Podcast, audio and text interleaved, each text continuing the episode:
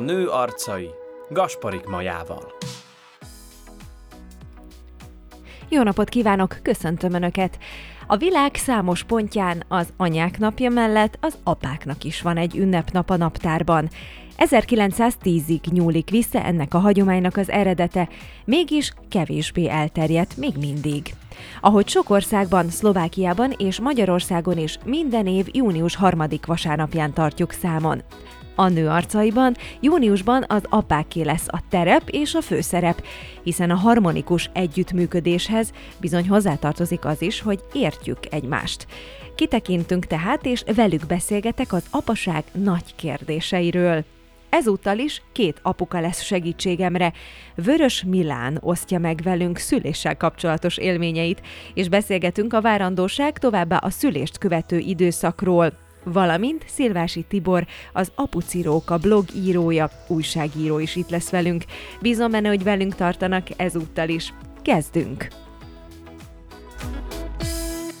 Ebben a hónapban csak és kizárólag apukák fognak megszólalni, kivételesen csak férfi hangot fognak az enyémen kívül hallani a hallgatóink, mert hogy az a helyzet, hogy az apukákra azokra, akik a családjuknak igenis sok időt és minőségi időt szentelnek, valahol azt érzem, hogy még mindig elég kevés idő és tér jut. De hogy ez valóban így van-e, erről fogom kérdezni ebben az adásban is az apukákat, a mai műsorban is, és hát természetesen a szülésélmény lesz még egy nagyon fontos része a mai beszélgetésünknek.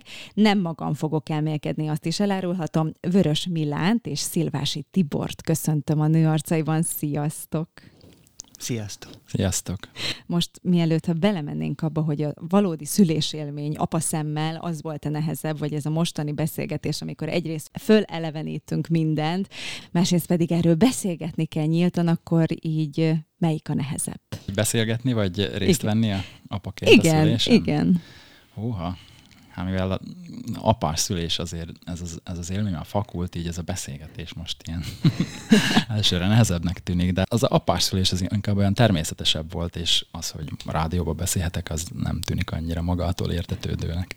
Pedig nagyon fontos, mert hogy erről is fogunk sokat beszélgetni, hogy mennyire van szerintetek arra lehetőség, tér, és milyen platformok állnak rendelkezésetekre, hogy igenis ti is ventiláljatok, hiszen anyukás csoport amúgy rengeteg van, anyukáknak szóló cikkekből is nagyon sok van, illetve maga, maga a gyerekneveléssel kapcsolatban, de kifejezetten az, ami az apukák apukákat érinti, vagy az apukákról szól, azért ez már lényegesen kevesebb, de hát igen, vannak mindig úttörők, akik ebben, ebben jeleskednek. Tibi, te is írtál cikkeket, és az élményeidet írtad meg apukaként, majd erről is fogunk beszélgetni, de Milán, most még egy kicsit hozzád is fordulok, hogy na melyik a nehezebb? Beszélgetni most így utólag, így tulajdonképpen hat év távlatából visszatekinteni és megnézni azt, hogy milyen is apukaként most már visszaemlékezni a szülésélményre. Én azt gondolom, hogy nagyon sokat vívott. Mármint, hogy elvállalod a beszélgetést? Nem, nem. Maga a szülés előtt sokat vívottam magamban, hogy tényleg be kell mennem. Nem kell, de, de azt mondom, hogy ez egy csodás élmény, így visszagondolva hogyha még ugrunk egyet vissza az időben, mondjuk 15, vagy akár, na jó, szerintem az a 15 év az reális, 10-15 évet, ha visszaugornánk az időben, amikor még szerintem lehet, hogy halvány lila gondolat sem volt az, hogy apukák lesztek, vagy hogy egyáltalán részt akartok venni a szülésen, akkor ha az akkori önmagatokat kérdezném, az mit válaszolna arra a kérdésre, hogy apukás szülést vállalnátok-e? Tibi? Hogyha én egy 25 éves énemre gondolok, akkor eszembe se jutott volna, hogy részt veszek. Mert akkor lehet, hogy nem is volt ennyire trendi, vagy elterjedt. Emellett ugye a saját ismerőseim se, között sem volt annyi személy, aki mondjuk, akinek mondjuk ez egyáltalán eszébe jutott volna. Akkor az volt a természetes, hogy igen, valamikor apuka leszek, de hogy ez mondjuk mikor fog bekövetkezni, és kivel, az, az még egyáltalán nem volt egyértelmű. De hogyha valaki azt mondta volna neked, hogy igen, te majd egyszer, amikor apuka leszel, te bent leszel az egész szülés alatt, akkor így meglepődtél volna, vagy ez ilyen természetes és magától értetődő lett volna? Nem hiszem, hogy meglepődtem volna, de valószínűleg elfogadtam volna a gondolatot. Na. Alapvetően viszont pozitív, vagy ilyen, inkább ilyen negatív érzések kapcsolódtak volna hozzá? Pozitív, Pozitív. biztos, hogy pozitív. Milán? Nekem egy határozott nem. Tehát te azt 15 mondtad volna, hogy ezelőtt. nem. Igen, Nekem le Miért? kell győznöm a félelmeimet, hogy egyrészt fizikailag és lelkileg hogy fog megviselni, vagy milyen szituációk jönnek elől, és nehéz volt ezt nekem mm, legyőzni. Mi az, ami segített? Nyilván az első randin nem ezt beszéli meg az ember, de hogy mikor jön igazából az a kérdés, mikor merül fel egy párkapcsolatban, hogy majd, ha szülésre kerül a sor, akkor az apuka is ott lesz. Ki mikor beszélgetett erről először? Milán, te emlékszel? Ha jól emlékszem, akkor először kezdtük a nevekkel, és utána kérdezte meg a párom, hogy apás szülés lesz, és akkor elkezdtem fogni a fejem, hogy nem biztos.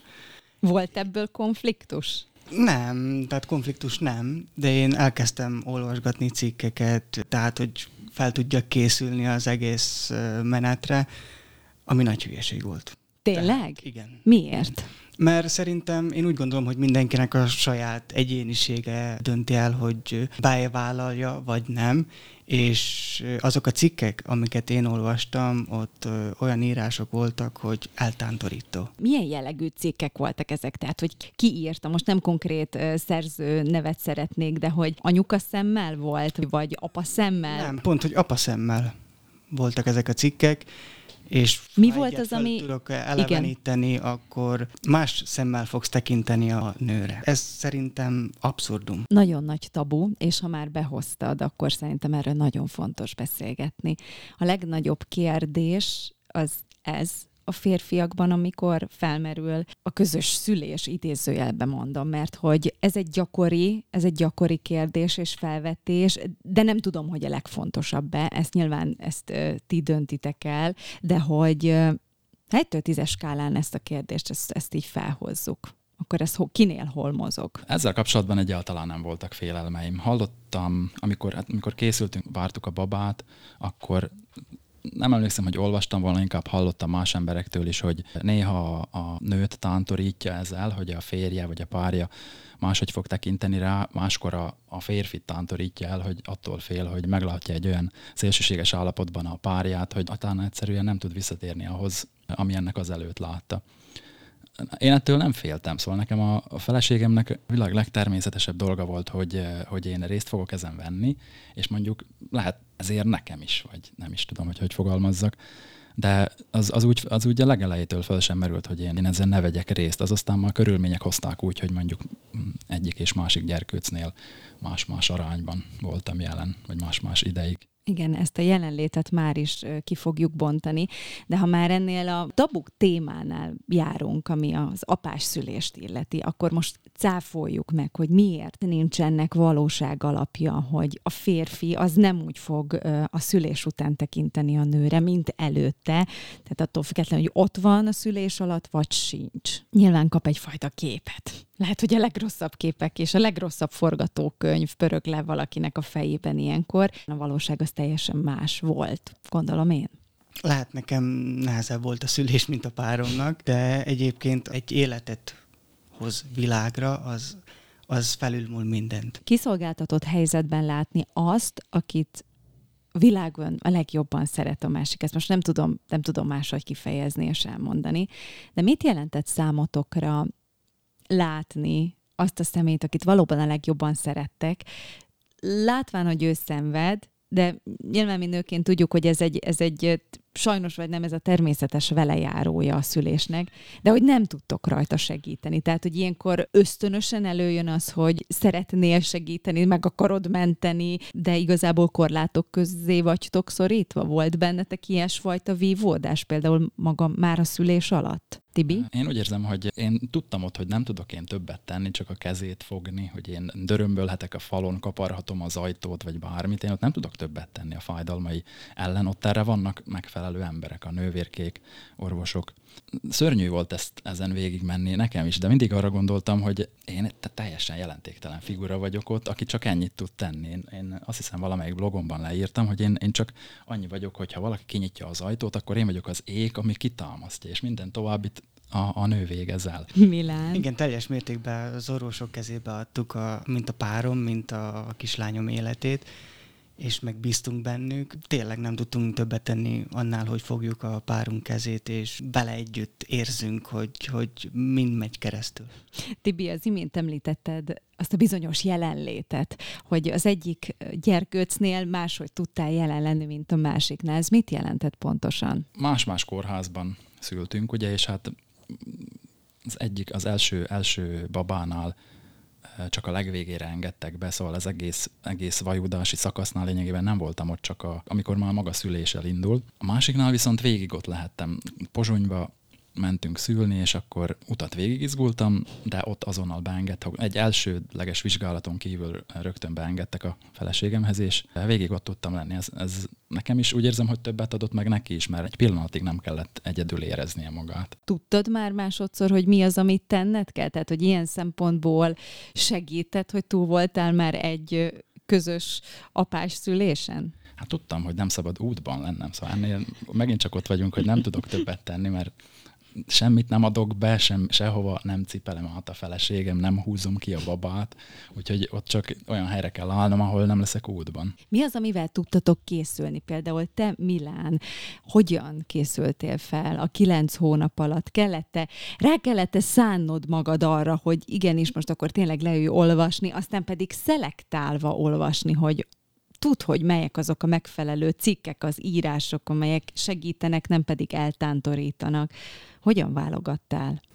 Volt néhány cikk, ami ugye előbb említettem, hogy eltántorítottak, és utána abba hagytam a cikkolvasást, és átadtam magam a, a flónak, ha lehet itt nevezni. Én jobban izgultam szerintem, mint a párom. Mertetek erről beszélni, illetve magukról, a félelmekről, azokról apaszemmel, leendő apaszemmel, mennyire mertél például beszélni?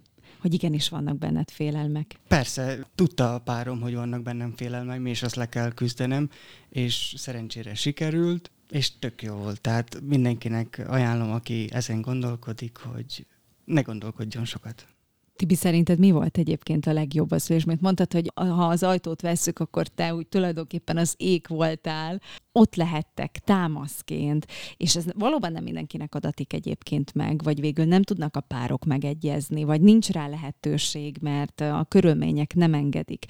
De közben pedig nagyon fontos ez a szerep Szóval nem szabad szerintem le, lekicsinyíteni azt a bizonyos készfogás, mert hogy, mert hogy vagy, vagy azt a támaszt, amit akár lelkileg ott tudtok nyújtani, már csak jelenlétetekkel, ha így ki kellene emelni egy pontot, ami a legszebb volt a szülésben apaszemmel, akkor mi lenne az, Tibi? Amikor túl voltunk rajta, és meg volt a baba, és minden rendben volt, egészséges, és vittük megmérni a második szülésnél, mentem a nővérkékkel, kérdezték a nevét, és akkor ezek már gyönyörű pillanatok, olyan, olyan kellemes megélése az egésznek, hogy a stresszes részén túl vagyunk, és akkor mondom a nevét a babának, és ők fölírják.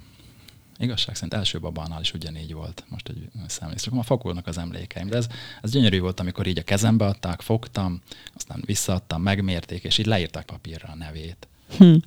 Ez nagyon tetszett. Milán, neked mi volt a legszebb pillanat a szülésben? Amikor mi is végeztünk, több számba beszélek, mikor tudtam, hogy a párom rendben van, és szintén engem is elvitt a nővérke, hogy nézzem meg a kislányomat, és az csodálatos dolog volt. Igaz, én kezembe nem vehettem, én csak megnézhettem. Mikor a párom kérdezte, hogy de nem sír, de nem sír, mondom, de sír, hallom, hogy sír. Tehát ezek olyan dolgok, hogy aki nem éli át, az nagyon sokról lemarad és mi volt a legrosszabb, hogyha lehet ilyet mondani. Mert hogy megegyeztünk, hogy most itt tabuk nélkül fogunk beszélgetni, úgyhogy a szép élményekről ugyanúgy, mint, a, mint azokról a bizonyos necces helyzetekről. Ha volt egyáltalán ilyen? Tibi, volt Szerintem ilyen? lehet, hogy én már is mondtam, mert ez a tehetetlenség, hogy itt nem tudsz több, többet tenni, csak ott tudsz lenni. Jó, de ezt előbb egyébként nem úgy mondtad, hogy ez egy ilyen, ilyen nagyon rossz dolog, hanem ezt úgy, úgy mint hogyha egy, az ember elfogadja egy bizonyos ponton Persze, túl, igen. hogy ez a természetes vele járója a helyzetnek. De ennél rosszabbat nem tudok mondani se. Milán nálad? A vajudás.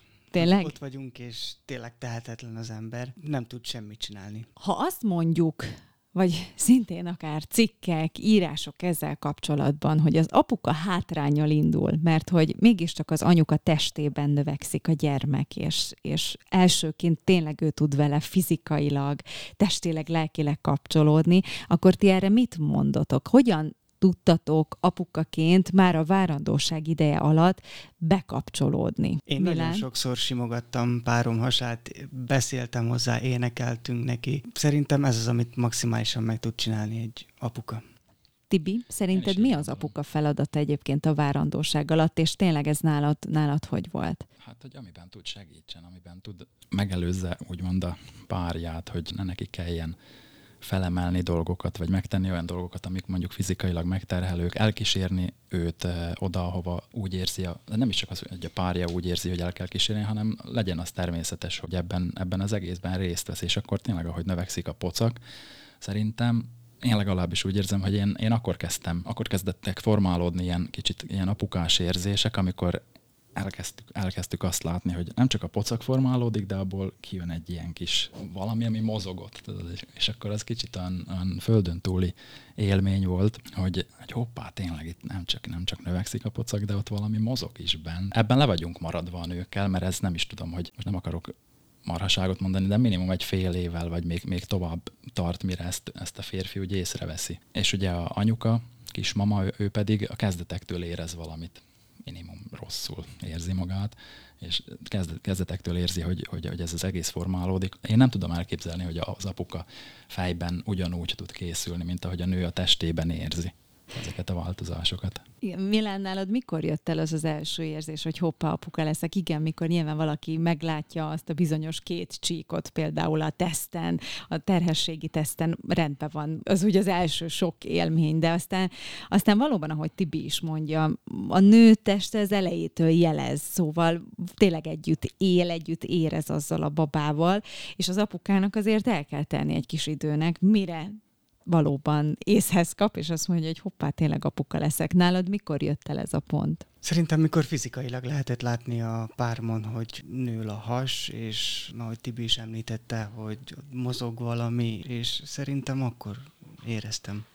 Maguk a kivizsgálások, azok mit jelentettek számotokra, hogy elmehettetek ultrahangvizsgálatokra? Jártatok rendszeresen, vagy csak bizonyos időközönként, és hogy például ehhez, hogyha választhatnátok akár most, akkor újra, újra részt vennétek minden egyes kivizsgáláson, vagy miért érzitek ezt is ugyanolyan fontosnak, hogy az anyuka mellett ti is ott legyetek, hogyha a lehetőségek és a körülmények engedik? Tibi? Mert ez az egyedüli momentuma, vagy ezek az egyedüli momentumai, amik- amikor úgy kapcsolódhatunk a babához. Persze jó otthon is, de amikor így látjuk az ultrahangon, hogy ott, ott egy kis babocska, kis formálódó testecske így mozog, vagy valamit tesz, és akkor a, a doktor, vagy a doktornő így mond hozzá néhány gondolatot, hogy ott mi zajlik le e, oda bent, ebből se érdemes kimaradni. Szóval amikor, amikor csak lehet, akkor jó ott lenni. Teljesen egyetértek.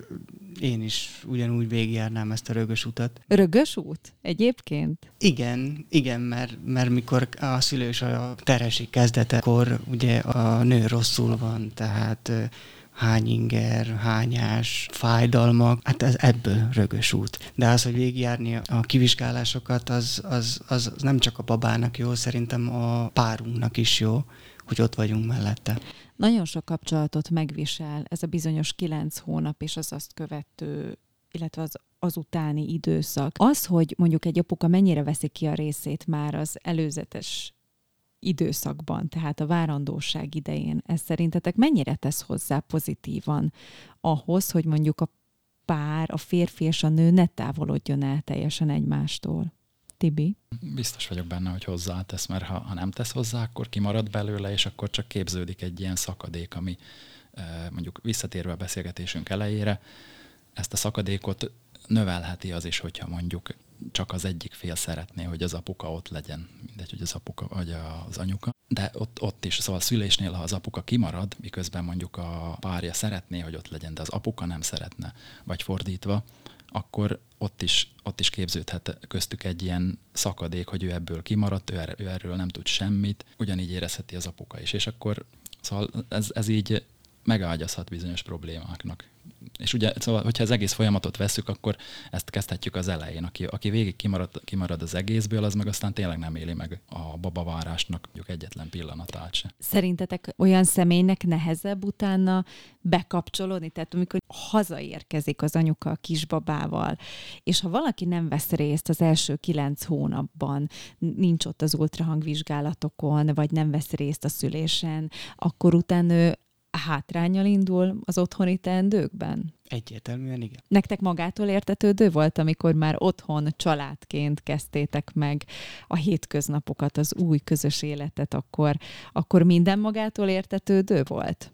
Milán? Nem. Abszolút nem. Már beszéltünk az első sok élményről, ami nyilván akkor jön, amikor az a bizonyos terhességi teszten megjelenik a két csík, aztán jön az a bizonyos szülésélmény, amit eh, szerencsésen közösen éltetek meg, és aztán jön az első hűha, amikor már szerencsére otthon lehettetek együtt igen, először tudatosítani, hogy nem ketten mentünk haza, hanem hárman, tehát a napi rutinok is változnak, nagyobb odafigyelés, nagyobb empátia. Szerintem ez mind-mind hozzátartozik, és aki ne, nincs ott kilenc hónapig, az teljesen máshogy foghatja fel. Tibi, nálatok ez hogy volt, amikor, amikor hazamentetek, és megkezdődött? Ugyanúgy Milán elmondta, hogy neki milyen volt ez a, ez a bizonyos első közös akár nap, vagy ez az első közös időszak. Nálatok ez milyen volt? Tehát magától értetődően tetted az apuka dolgodat? A nosztalgia azért biztos megszépíti ezt az egészet, és szuper lenne úgy feltüntetni magam, mint akinek magától értetődő lett, de ez inkább, ez inkább úgy érzem, hogy olyan volt, hogy, hogy ott futószalagon érkeztek a megoldandó feladatok, és akkor tenni kellett a dolgod, valahol magát, magától értetődő volt, hogy mit kell tenned, mert ha nem is volt ismerős, akkor is bele tudtunk rázódni másrészt meg teljesen új dolgok. Szóval a leg, leg frissebb élmény ebben az egész volt, hogy ott, ott most egy kis babát, kis újszülöttet, kis élőlényt tartunk a karunkban, és akkor vele úgy kell bánni, hogy nehogy ártsunk, nehogy többet ártsunk, mint, mint használjunk azzal, amit teszünk.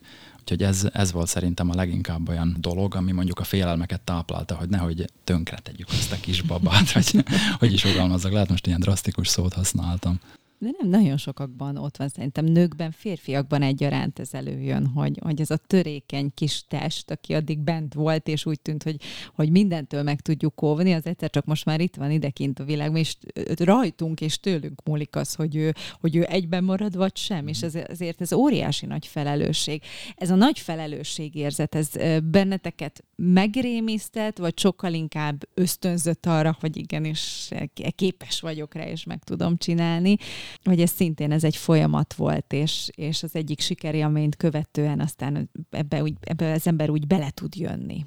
Milán? Voltak evidens dolgok, amik magától voltak értetődőek. Tényleg ez egy törékeny baba Először mindent próbáltunk könyvszerűen csinálni, hogy megfelelő hőmérsékletű vízben fürdetjük, megfelelő hőmérsékletű legyen az a tej, amit kap. Szerintem ez kihagyható, tehát mindenki érzi, hogy mi jó. Tehát, hogyha jó a szülőnek, jó a gyereknek is. Mi kell ahhoz, hogy az ösztönre hallgassunk a könyv helyett? Olyan erős belső sugallat, mert hát ugye a nőknél szokták mondani, hogy anyatípus vagy nem anyatípus. Most akkor a férfiaknál is van apatípus ezek szerint? Valószínűleg, nem tudom. Én nagyon nem szerettem volna könyvekhez nyúlni. A, könyvhez, a könyvekhez akkor nyúltam már inkább, azt hiszem, amikor próbáltam utána járni, hogy hogyan lehet fejleszteni a babát, mit, hogy fog ő megcsinálni ügyesen, de ez a, ez a legeleje még azt hiszem, hogy abban merült ki tényleg, hogy ahhoz, nagyon pedánsan ragaszkodtam, hogyha nem is tudom, hogy 37 fokosnak kell lennie a víznek, akkor ez ne legyen 38, se 36, mert a baba meg fog fagyni, vagy meg fog sülni. Voltak hóbortjaitok egyébként, Igen, amihez, ez, amihez nagyon ragaszkodtatok, amit így, amit azt gondoltatok, hogy ez csak így lehet, és ez senki más, hogy, vagy azt senki más nem csinálhatja, csak és kizárólag ti. Tehát, hogy ilyen nagyon szigorúan álltatok hozzá. Volt ilyen, Tibi, nálad a víz, vízhőmérséklet, hogy ez pontos legyen Milán? Nálunk is ugyanúgy a víz, tehát mi hőmérőt használtunk, hogy mérjük a hőmérsékletet, és nehogy kevesebb legyen, nehogy több legyen, pont annyi legyen, amennyi szükséges. Már is még erről a gyermekágyi időszakról beszélgetünk, erről bizonyos első hat hétről, de még egy kicsit visszaugornék egy olyan vakfoltra, vagy egy olyan homályra szeretnék rávilágítani, amiről szintén nem beszélünk. Tele vagyunk érzelmekkel ebben az időszakban. Megtörténik a szülésélmény, amiről nem tudom, hogy például ki az, aki hazamegy, és most akkor valakit fölhív a feleségén kívül, és akkor így elmondja. Mert nyilván hiába is mondod el, nem biztos, hogy ezt értik, vagy érzik, mert nem voltak ott. Ti valakivel megosztottátok mindazt, amit, amit ott átéltetek? Milán? Nem, én egyedül csak a párommal tudtam ezt megosztani, mert Tehát szűk ismerősi körben miatt? nincs olyan. Hát persze. Persze átbeszélni az, hogy mi volt a maga a szülés alatt. Ugye mi koraszülött, vagy hát a kislányom koraszülött volt, és mi tíz napot a szülés után bent voltunk a kórházban, tehát az is egy kihívás volt. azért a koraszülésnél, ha arra nem készülnek, mert erről már beszéltem, hogy a koraszülésre is fel lehet készülni, amikor, amikor az indokolt, de hát a legtöbb esetben ez nem így történik, hanem spontán jön az a bizonyos koraszülés, és az ember azt hiszi, hogy még ott van jó néhány hét. Titeket sokként ért, amikor beindult a szülés néhány héttel korábban? Nem, azt gondolom, hogy voltak előjelek, amik, amikből tudtuk, illetve az orvosok azt mondták, hogy itt koraszülés lesz, tehát voltak előjelek. Volt bennetek ezzel kapcsolatban félelem? Nem, mi teljesen tudtuk, hogy egészséges lesz, szép lesz, és mi így pozitív energiákat sugaltunk a baba felé, és hála Isten nem is volt semmilyen. Azonban Gond. ugye tíz napot a kórházban Igen. töltött még a kicsi a pároddal együtt. Ez az időszak, ez, ez hogy telt el neked Szerencsére apukaként? sikerült ö, apartmant ö, kivennünk, és én is jelen tudtam lenni, tehát jó napközben nem azt mondom, mikor a munka szólított, tehát el kellett mennem, de ott aludtam, ott keltem, tehát amíg tudtam, jelen voltam én is. Tibi, Milántól megkérdeztem, hogy ő kivel tudta megosztani. Benned volt-e igény arra, hogy ezt most bárkivel a feleségeden kívül ezt most, ezt most így átbeszélt? Vagy ilyenkor ezt az ember úgy magában szereti lerendezni? Szerintem én úgy emlékszem, hogy eh, közvetlenül azután, hogy eljöttem a szülés után a kórházból, mindkét esetben, elfogott egy olyan érzés, hogy én most ilyen kis vákumba kerültem, és, és nem tudom, hogy mi legyen a következő lépés, hogy én most hazamegyek, és akkor most kinek mit mondjak, oké, okay, túlestünk, túlestünk rajta, gondoltam, hogy fognak jönni a kérdések, hogy akkor persze átgondoltam, hogy ezt most kinek mit válaszoljak, de olyan mélyen ezt senkivel nem tudod megbeszélni, mint a saját pároddal. Volt olyan rész, amire azt mondtátok, hogy erről nem szeretnétek egyébként másnak beszélni? Vagy ez nem volt tudatos? Nálam ez nem volt tudatos. Tehát, Tehát, én, én a párommal tudok ilyen intim dologról beszélni, mert ő is jelen volt. míg az egyik része az, amikor azt mondják, hogy elrettenti a férfit a nőtől, hogyha egy idézőjes közös szülésélményen vannak túl közösen, akkor, de ott van az a másik véglet is, amikor egy férfi mindezek után még inkább tudja tisztelni a nőt, és látni a nőt a feleségében, a párjában, a szerelmében, hogy mit véghez vitt a közös gyermekért. Tibi, nálad például mik voltak azok az érzések a feleségeddel kapcsolatban, miután megtörtént ez a nagy közös élmény? Mit éreztél vele kapcsolatban? Mik voltak a gondolataid róla? Hát, hogy most egy, egy megmászta a Himaláját, vagy nem tudom, és hogy hatalmas dolgom van túl, és akkor ebben úgy lebegtem, hogy, hogy, hogy mi lesz most ezután velünk. Egyel többen vagyunk, még egyel többen vagyunk, és akkor Voltak aggályok? persze, de csak ezek a természetes, hogy is mondjam, földhöz ragadt aggályok, hogy a mindennapi dolgainkat hogy fogjuk oldani. Szóval nem, ennél, ennél rendkívülibb félelmeim nem voltak. Milán, te hogyan tekintettél a feleségedre a szülés után? Mm, Elismerően, hogy ezt végig tudta csinálni, ugye én is végignéztem magát a szülést, és azt gondolom, hogy ez egy, ez egy földön túli dolog, amit, amit a férfi nem biztos, hogy meg tudna csinálni. Ráncsuk le amúgy a leplet akkor erről a bizonyos szülésről. Nyilván azért országonként lehetnek eltérések, de mi az, amit itt nálunk egy férfi láthat a szülés alatt? Mi az, ami, mi, hol van az a hely, hol van az ő pozíciója? Egyáltalán ismertettek-e veletek bármit, ami, ami akár ilyen felkészítés jellegű volt, vagy felkészítő jellegű volt a szülés előtt, hogy hol lehettek, meddig lehettek, mit csinálhattok, ezeket így lekommunikálták veletek előtte? Illetve mi, mi volt a feladatok, mi volt a feladatotok, és mi volt az, amit konkrétan láttatok a szülésből? Ez a kép, ez mennyire éles amúgy még, Milán? Nálam nagyon éles. Beégett? Ez, be, abszolút.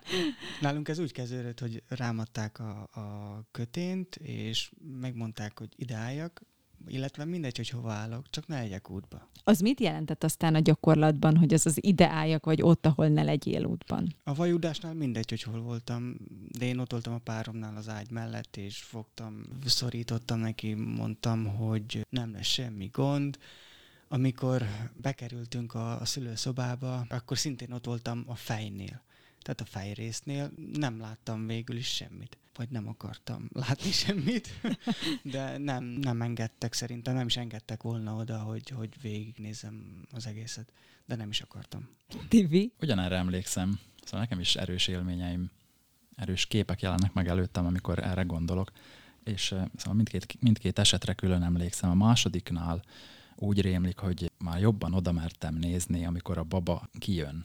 De szintén a, a párom fejénél álltam, szóval onnan azért korlátozott a, a, ez a látószög, de, de láttam, ahogy a baba érkezik. E, első szülésnél ez ugyanúgy sokkal gyorsabban történt, és, és én ott nem, nem is tudom, ott, ott, ott inkább a, a párom fejét néztem, fogtam a kezét, így összeszorítottuk a fejünket, és még azt sem hogy, hogy ott a szemem becsuktam. Vajúdás, ordítás, ezek a fájdalmas eh, hangok voltak, amiket hallottam, és második szülésnél ez, ez, ez sokkal kellemesebbnek tűnt. Olyan kevesen voltunk bent ott a szülőszobán, és olyan barátságosabbnak tűnt az egész.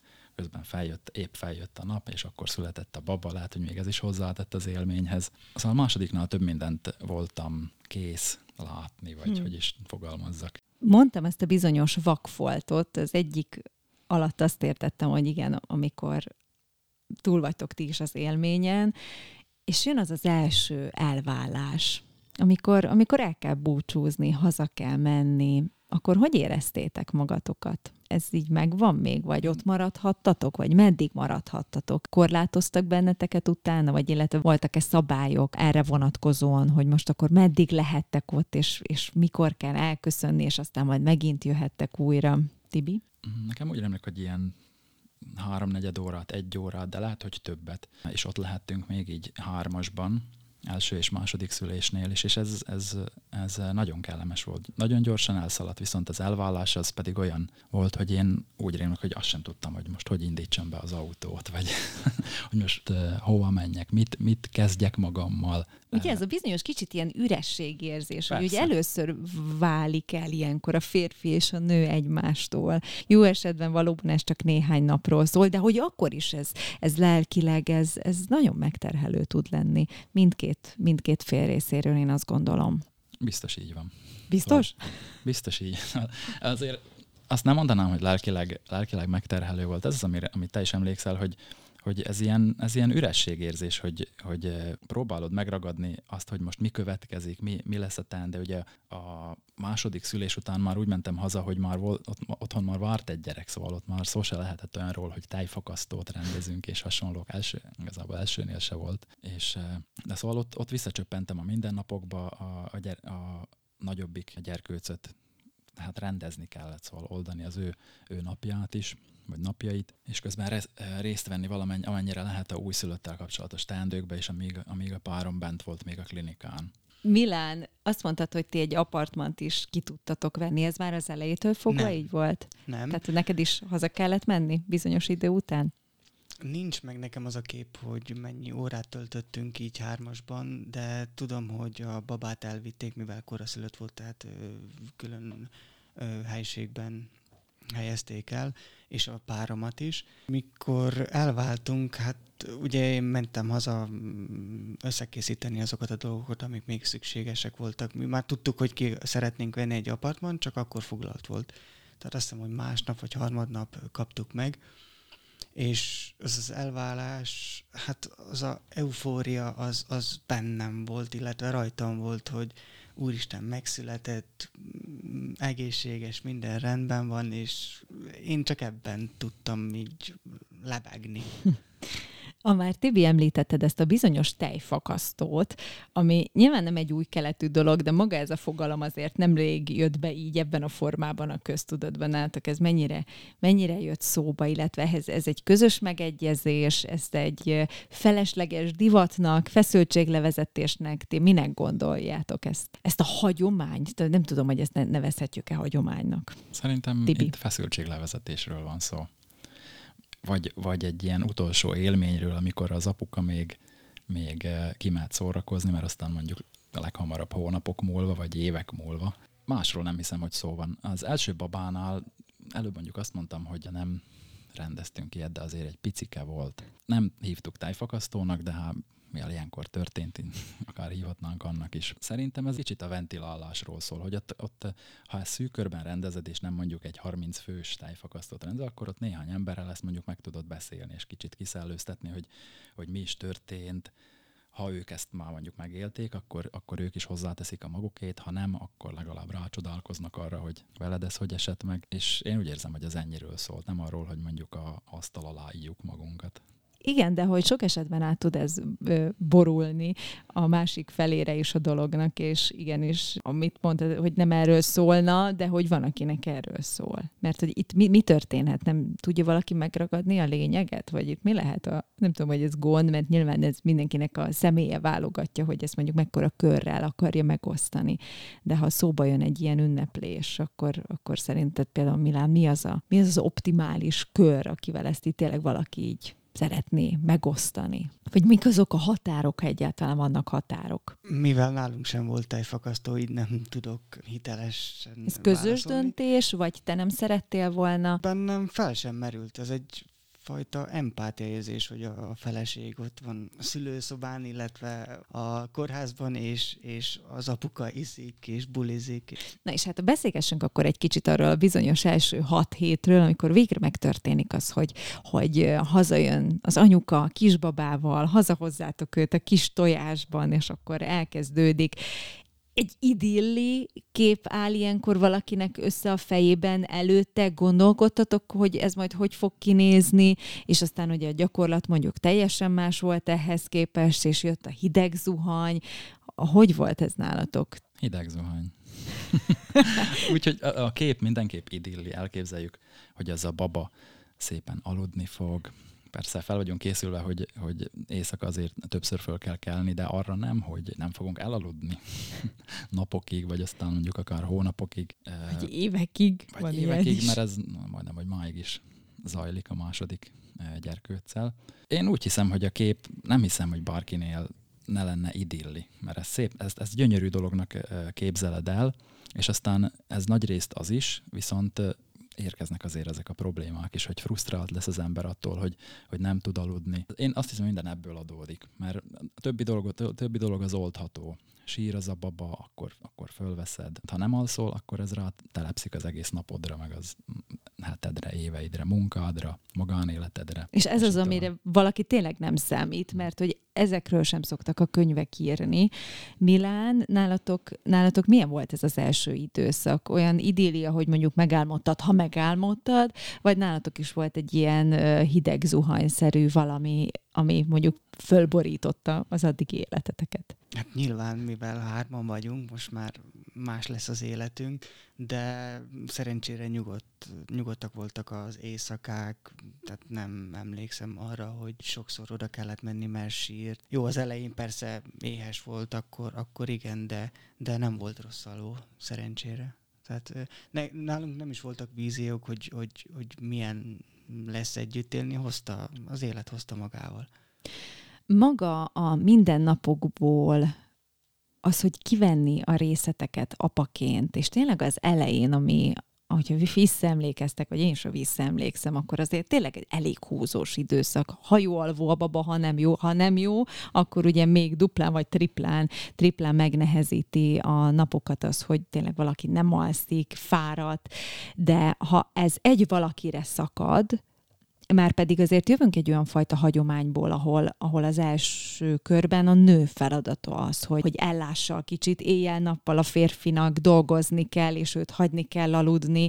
Tehát, hogy, hogy hozunk egyfajta ilyen mintát az elődeinktől, amit szerintem most már sok esetben megpróbálunk fölülírni. Mennyire volt nálatok ez kérdés egyáltalán, vagy mennyire kell szerintetek ezt letisztázni a pároknak, hogy igenis itt is azért érdemes osztani, elosztani a dolgokat, hogy mindenkinek jusson. Jusson a feladatból is, és a pihenésből is. Tibi?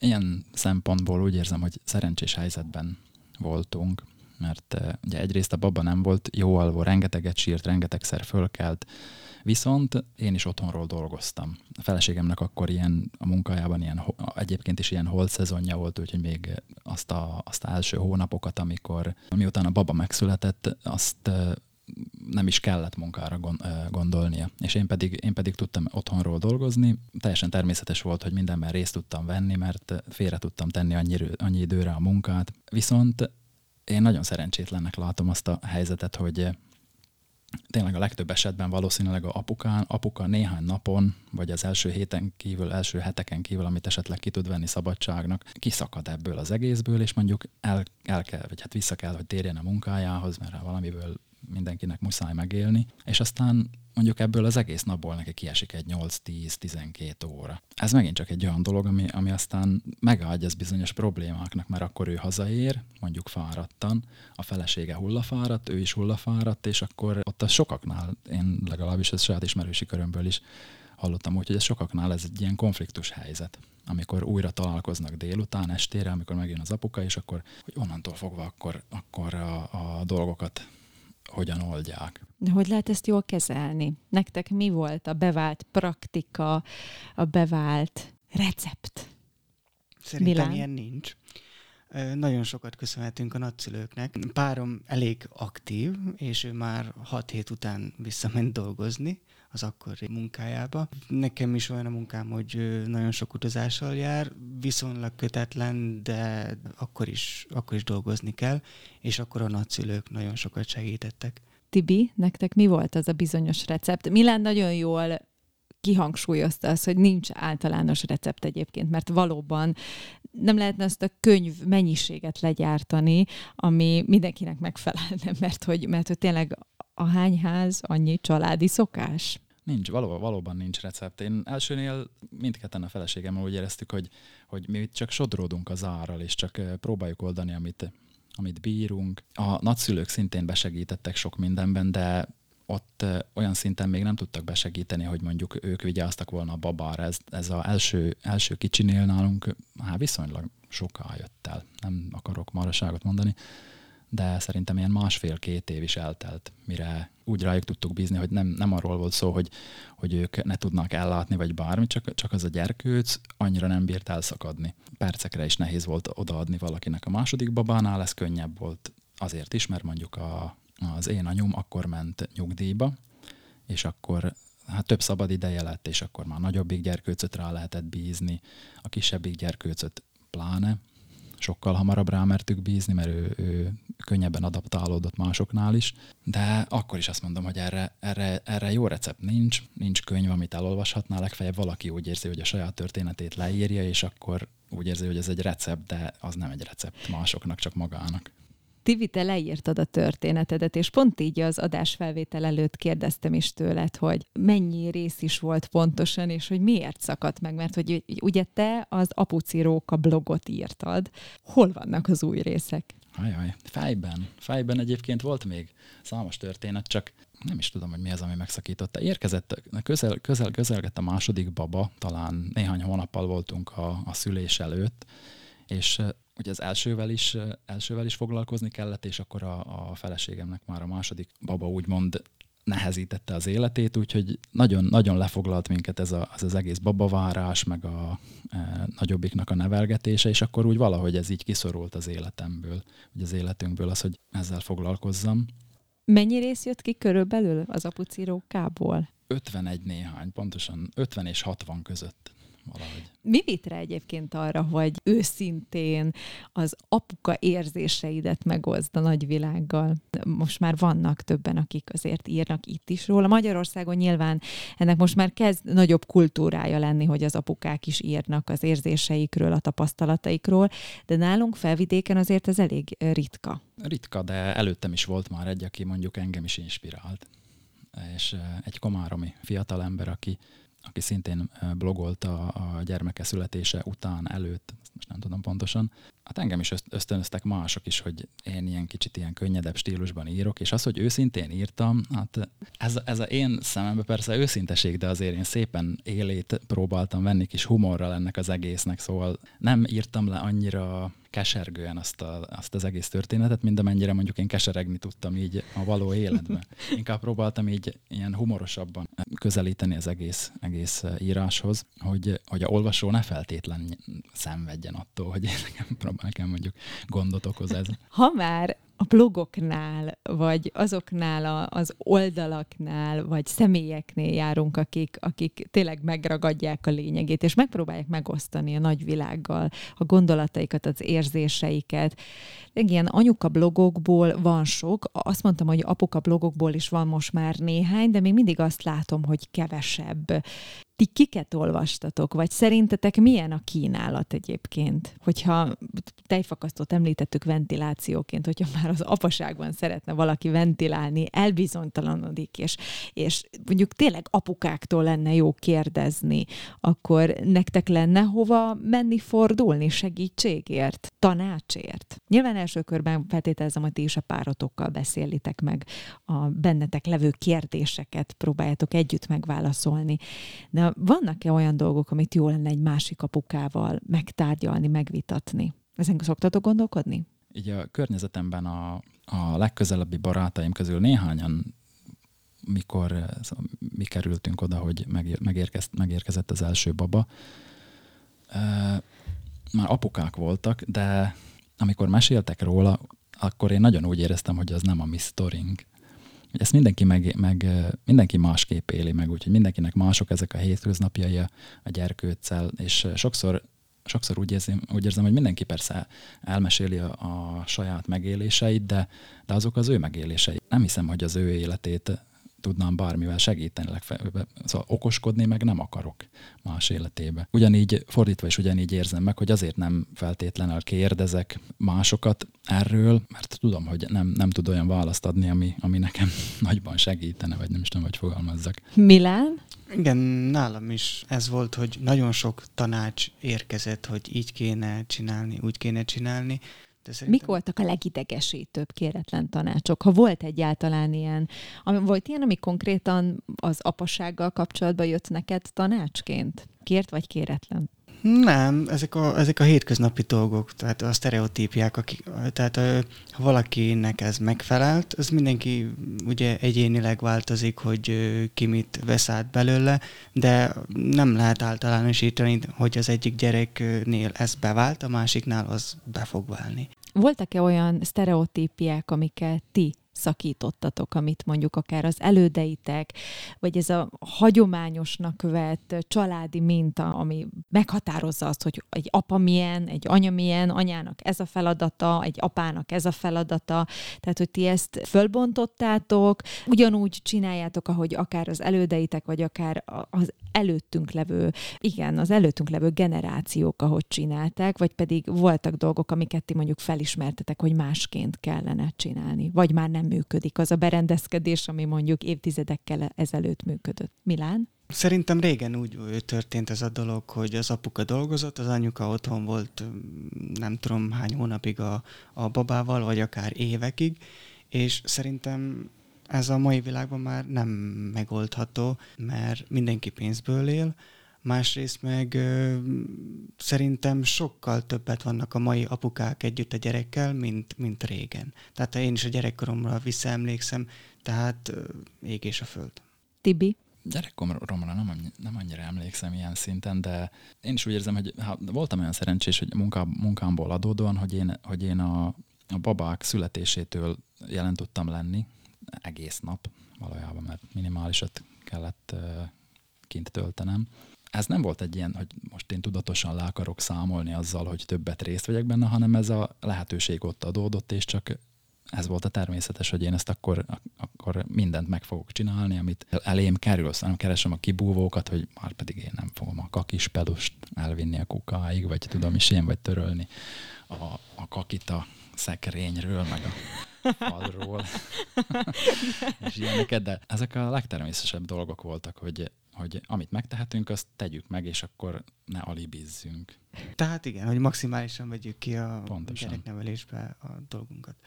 Nagyon szépen köszönöm nektek a beszélgetést, és hát jó apaságot kívánok nektek a továbbiakban is. Köszönöm, hogy megosztottátok velünk az élményeiteket, a tapasztalataitokat, és bízom benne, hogy sokaknak tudtunk segíteni. Köszi. Én köszönöm.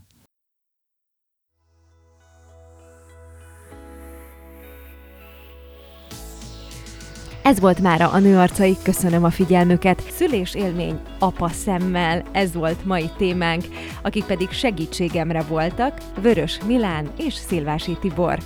Ne feledjék, új részekkel szombaton 4 óra után jövök, emellett pedig a Pátria Rádió Spotify oldalán is megtalálják korábbi adásainkat. A legközelebbi viszonthallásra!